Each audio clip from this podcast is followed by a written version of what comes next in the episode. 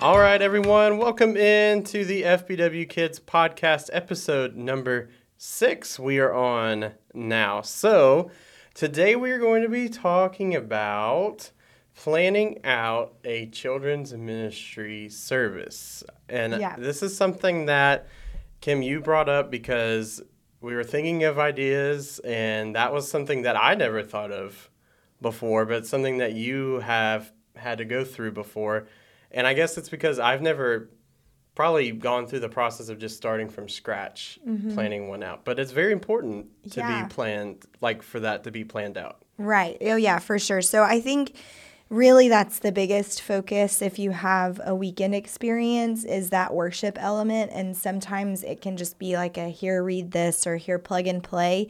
Um, but there's so much more that really can be done. And when you put a lot of thought behind it, uh, our volunteers are prepared and excited, but also it's really impactful for our kiddos. And so there's just some things that we do at F B W, what I've done in my previous places mm-hmm. to kind of just create um, just the entire worship experience that we get to be a part of.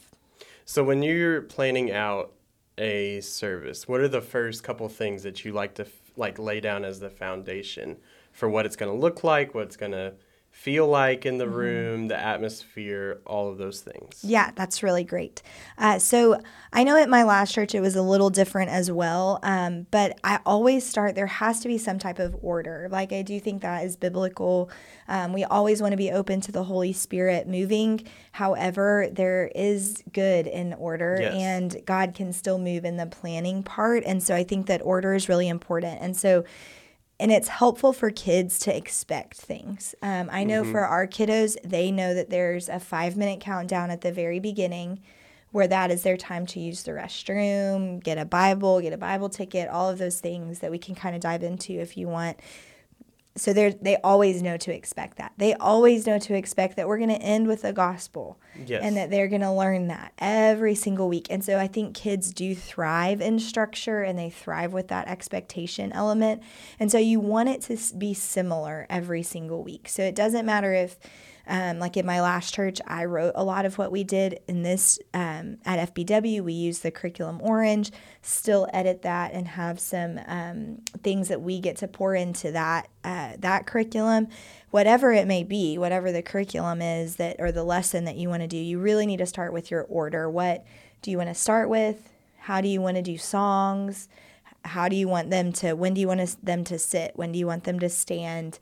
When is the big, you know, sermon part? And then how are you closing it out for them to kind of go about their week remembering what you're saying? Yeah, no, those are all very important parts because just like adults, you know, kids like to know, like you said, what's going on, what's expected. I feel like a lot of times we just assume kids, oh, they'll do whatever. They'll go right. with whatever. Yeah. They'll do. No, just like we like to have routines and we like to know, hey, I'm going to wake up, I'm going to go to work, I'm going to do this, I'm going to have this for lunch, you know, mm-hmm. whatever. Kids are very much, maybe even more so than adults, they need that routine every single day, which is why I think coming out of COVID has been so hard for a lot of kids mm-hmm. is because that routine was shaken up. That's such a good point. Everybody was thrown thrown out. So I think you're absolutely right mm-hmm. to know that they come on the weekends and they know, hey, we're doing this. We're starting off with this. Yeah. That's a very good first step yeah. forward. And so I think that's an excellent that's an excellent point there.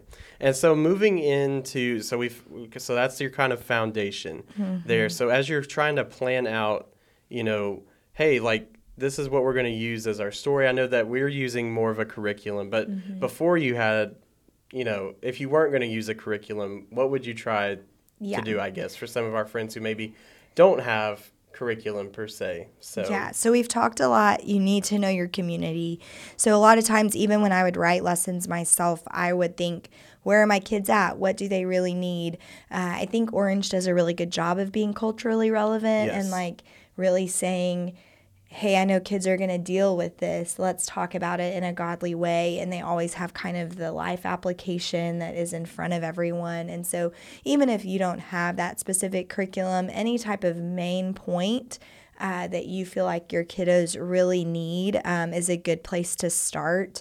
I know that um, for us, it's really cool because every month is different. At my yes. last church, I would do six-week series, eight-week series, four-week series. I kind of would jump around based off of what I saw the need for and what I felt like the God was telling me mm-hmm. to do. And so, um, but it is really fun here that we get to do something new and different. It's exciting every single month. It helps the kids always look forward to something, I think, and that is really helpful. And so I think that's definitely um, where you need to start, and what you kind of need to look at is if you're going to create something. Sometimes it's given to us, like Orange.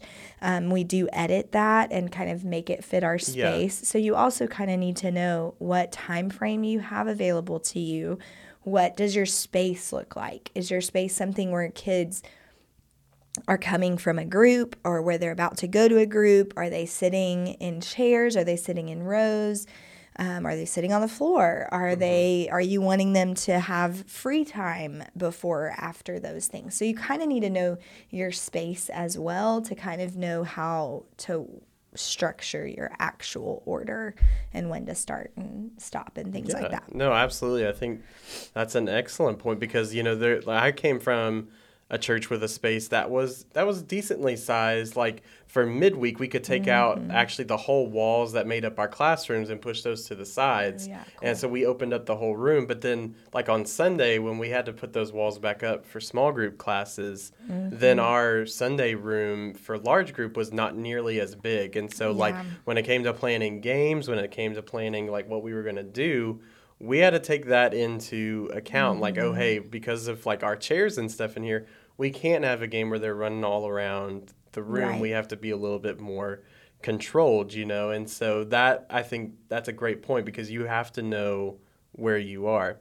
Now, in thinking about like stories that are going into planning out like your services, I know there's a lot in the Bible that we say we probably shouldn't tell kids, right. you know. And I think that very much is true. There are mm-hmm. some that like we absolutely probably yes. should not tell, yeah. but like in your experience, like are there some like harder stories that you've found like, hey, these are beneficial for kids, but we can tell it in a way that's not as comes across as harsh or as like straightforward of like, yeah yeah this is this is what it is? That is a really good question, and I think we sometimes do underestimate kids and their ability to Um, understand and yes. the ability to understand the things of God. And so I think that is part of it, um, that sometimes we do shy away from certain stories um, because they may not understand fully the context of what's going on. However, things like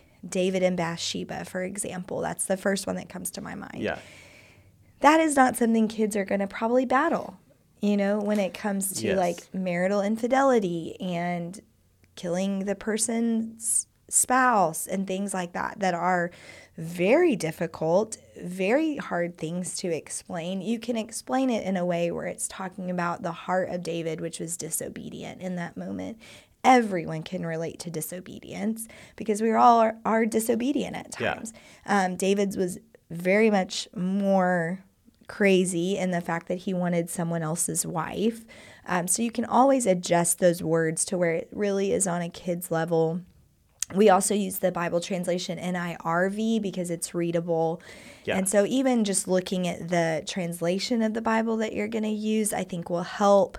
Um, but there are going to be some stories like that where you, if you can really get to the heart of the issue, like with David's disobedience, Um, and a heart full of pride really is part yeah. of that story. Um, that can translate to a kid. It doesn't have to just stop with adults, because adults know, you know, adults are married, not yeah. kids.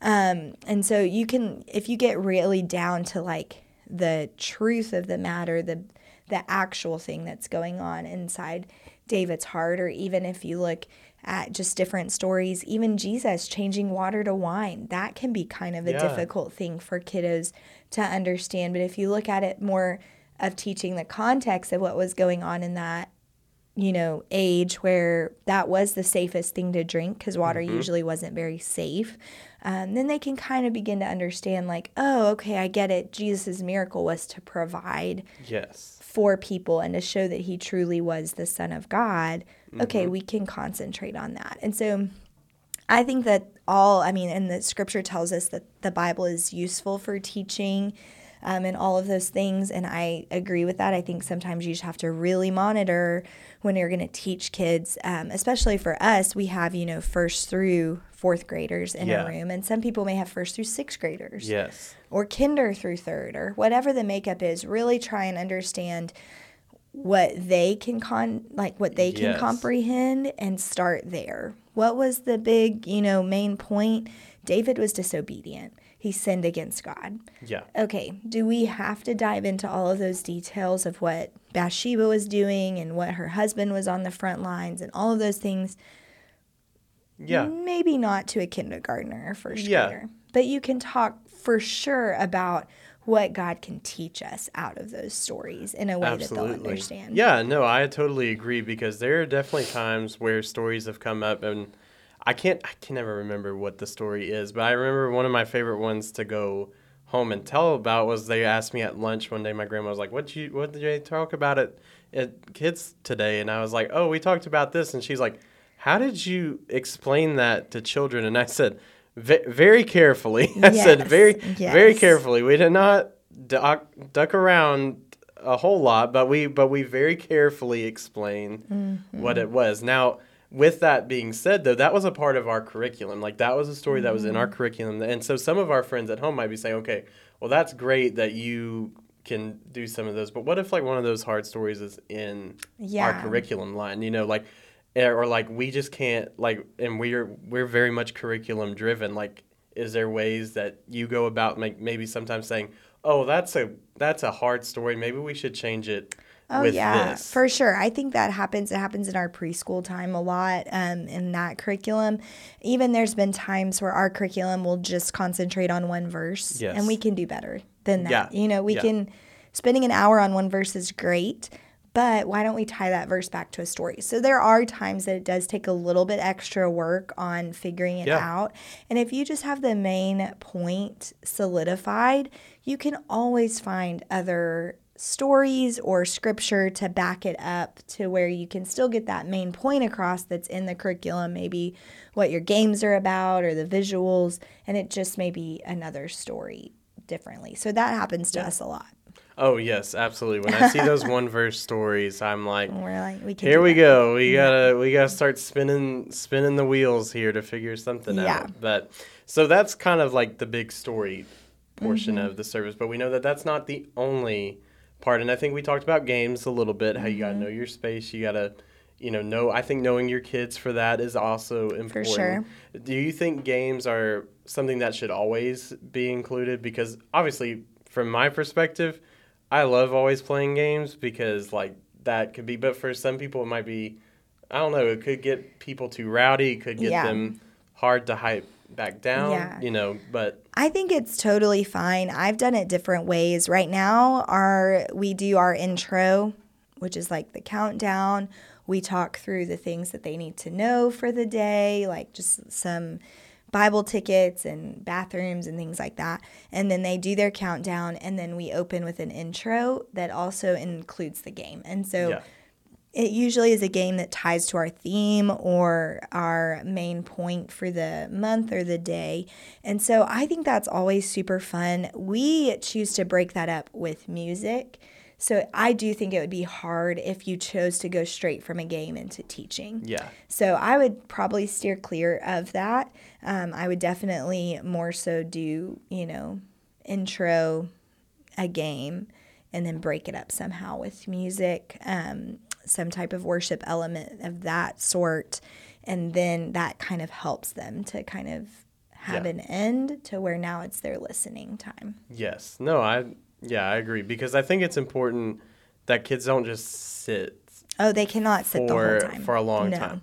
Because, and that's one thing that I think, you know, as we've talked about previously, like, that's been the biggest difference between growing up in church and what kind of has evolved in children's mm-hmm. ministry now is you used to just have to sit in the pew all day mm-hmm. long. And, like, I think we remember how, like, hard that was at times when you right. just want to get up right. and you want to move. So you got to involve those elements. Mm-hmm. That's a very important, or because you're going to have some kids, and this is a camp lesson, but like you have some kids who might sit there and somewhat listen to the story, but if you have a game that can help to tie them back to the story or like mm-hmm. the big theme for the day, they're probably going to remember that part of it more right. than they are they're going to remember the actual like story part. And I know that's hard to hear yeah. for some people, but that's just the truth that you have to it realize is. sometimes. It is. It's okay. Like, I think that's the thing. We need we need them to have fun because we want them to come back. Yes. And for a lot of kids, that is like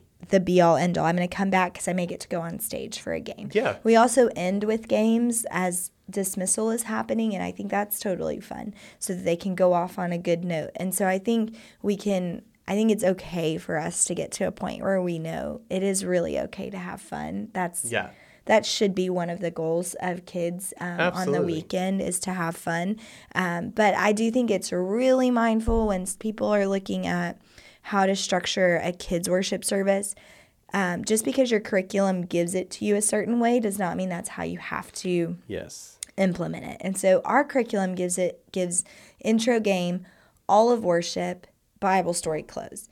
Um, we switch that around. We do intro game, music, Bible story, music, close, and game. So we kind of add in those elements. We really don't want kids to sit more than twenty minutes at a yes. time. And so if that can be a good goal for anyone, I think that's where to start. You don't want kids sitting for longer than twenty. twenty-five minutes is really pushing it. Mm-hmm. Um, and so how that operates, usually that's like the biggest bulk of your teaching part. Um, but always throwing in those songs. We usually do a lot of upbeat songs at the beginning, and then after the lesson, it's a slower song or just whatever I feel like works best yeah. with the lesson. Um, I think that is something to use. Use to your advantage. Use that and be strategic with that to where mm-hmm. you know like kids are not just going to sit the whole time.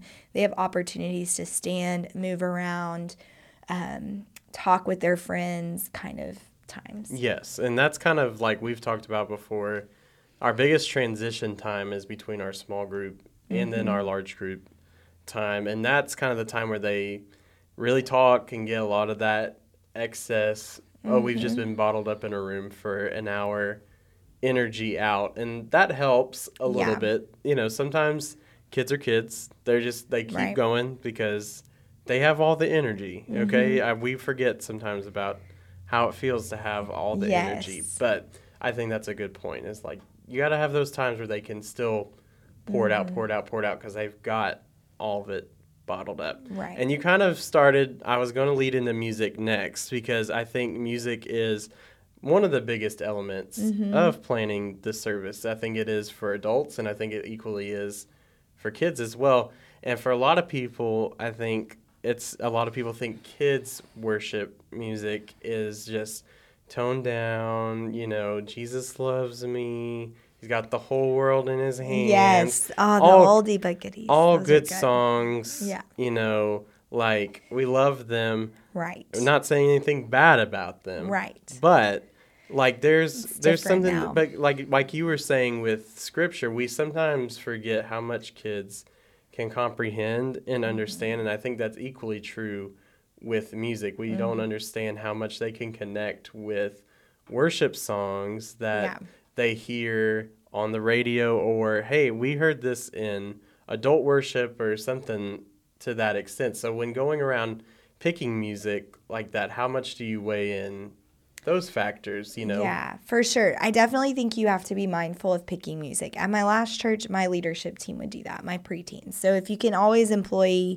like, preteens that are – leaders, I think there's time for that if that's something that your church is a part of.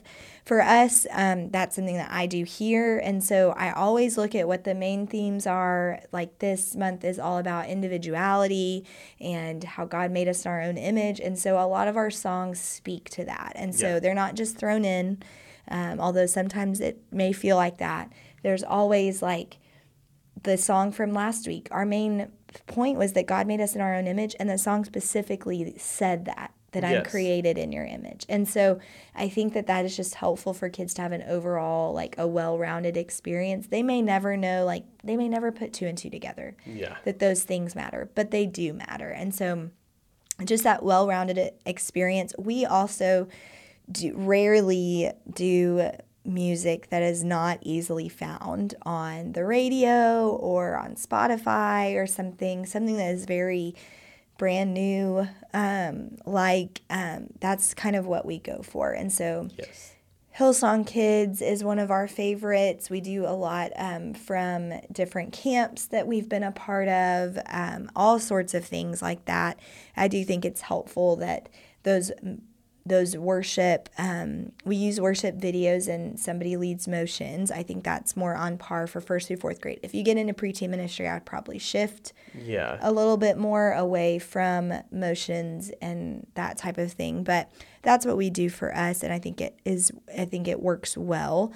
I do think um, that you really do need to be mindful of whatever the songs that you're showing Um, that you're playing go with the theme for the day, um, point people to Jesus. I mean, one of our favorites right now is um, Waymaker. Uh, yes. The kids shout it out and scream it, um, and I think that is really cool. So also listening to your kiddos, if you try out a song and nobody wants to stand up and nobody's jumping and nobody's doing the motions, okay, maybe not do that one for yeah. a while. But if you do try out a song and all of a sudden the whole room is singing because they've probably heard it on the radio or something like that, that's a keeper. And you yes. can keep that going because you want kids to get excited about praising God with their voices and about singing songs and doing the motions and standing up with their friends and, and doing that worship section. Yeah. No, I totally agree. And I think you brought up a good point about like trying to find the ones that definitely work. But also mm-hmm. I think that leads into another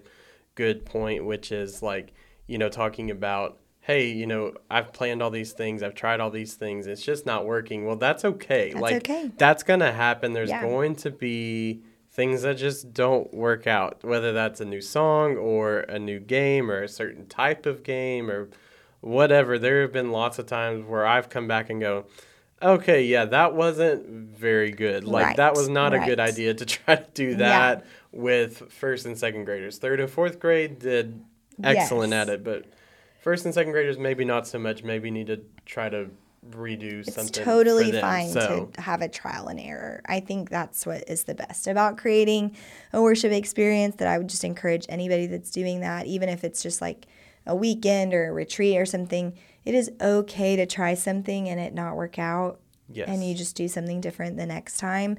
That's kind of what why we came to the five-minute countdown, intro game, two songs, lesson, one song. Like we that was not how, one, our curriculum's not written that way.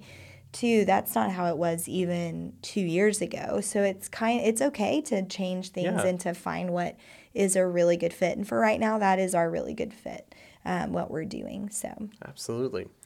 Well, I can't think of anything else that I want to talk about. Yeah, with this. I think that's great. Do you have great. anything else you want to add before we close out? I just think um, for anybody that is really structuring your large group time, I think it's important to just, I always say, kind of hit on the the the older kids level. I've always said that anytime you have fourth grade and up, they're the ones that need the most engaging because they're the yeah. most disengaged immediately, like walking in. Yes. They no, notice the littles. Mm-hmm. And so even if you feel like, okay, well, that first grader, they're just, you know, wiggling in their chair. They're not paying attention.